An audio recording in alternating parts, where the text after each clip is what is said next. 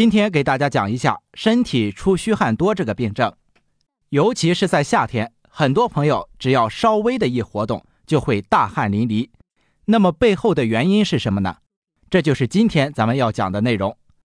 虚汗主要分为两种，分别是自汗、盗汗。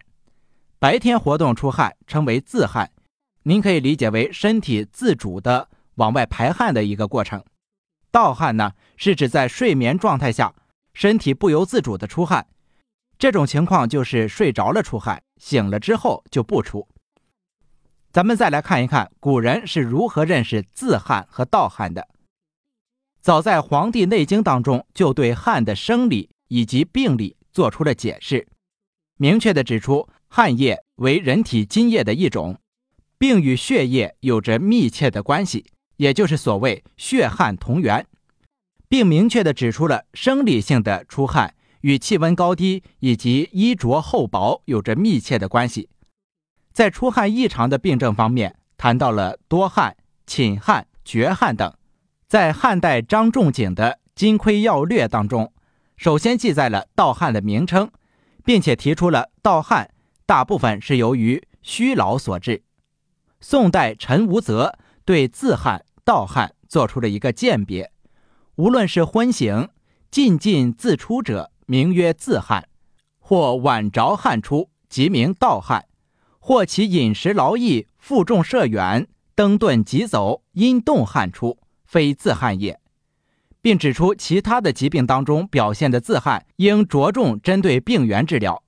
朱丹溪对自汗、盗汗的病理属性做了一个概括，认为自汗属于气虚、血虚。盗汗属于血虚、阴虚。如果大家在两性生理方面有什么问题，可以添加我们中医馆健康专家陈老师的微信号：二五二六五六三二五，免费咨询。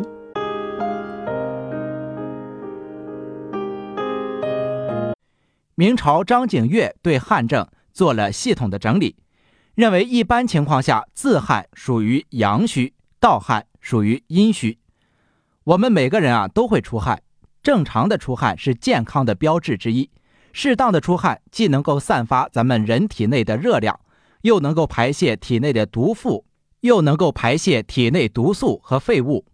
比如说，人受了风寒的时候，一碗姜水喝下去，出出汗，寒气就会随着汗水排出体外，病也就基本上好了。所以很多人呢都会说出汗好，出汗就是排毒，身体就健康。如果在温度高、衣服厚或者刚跑完步时，身体出很多的汗是没有问题的。但是如果出汗过多，或者只有局部出汗，就不是什么好事儿。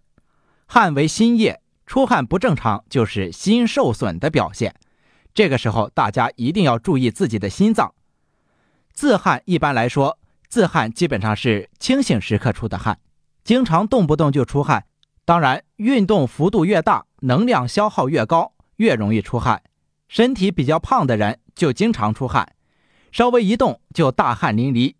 夏天更是难熬。像这一类的人，多半都是心气虚。一般自汗者都是情况不是很严重，可以酌情服用玉屏风散。玉屏风散是著名的益气固表止汗的中成药，价格不贵，效果却很好。那盗汗呢？盗汗就是指在睡梦当中出汗，醒来的时候就不出了。盗汗严重的人，醒来被子都是湿的。盗汗的人用当归六黄汤比较对症。如果情况比较严重，还是建议及时就医才妥当。夜汗，有的人别的地方不爱出汗。就单单两个腋下爱出汗，这一般是心阳心气两虚的表现。汗液失固，心液外泄。一般情况不严重的人，喝点桂圆莲子粥就行了。一般情况下，喝上一个月就会好转很多。心胸汗，这种呢多见于脑力工作者，特点就是心胸部位爱出汗，而且常常伴有心悸、气短、健忘、失眠。食少体倦、面色萎黄这些症状，一般都是因为思虑太多、心脾两虚导致的。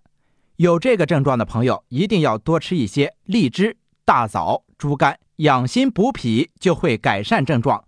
在这里，我推荐大家食用排骨枸杞汤。这个汤呢，不用天天喝，一周两次就可以。还有一点，有这个症状的朋友一定要注意避免用脑过度、思虑过甚，否则呢，不仅心胸出汗不会好，还会引发很多其他的心虚病症。半身汗，半身出汗多发生于三十五到五十岁左右的男性。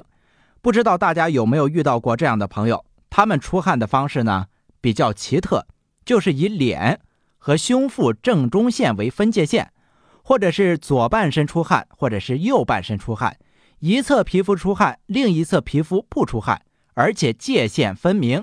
这种现象多是由于痰湿病阳、心气、心血运行不畅。一侧脉络受阻所致，在临床上我都用桂枝汤治疗此病，基本上呢都是药到病除。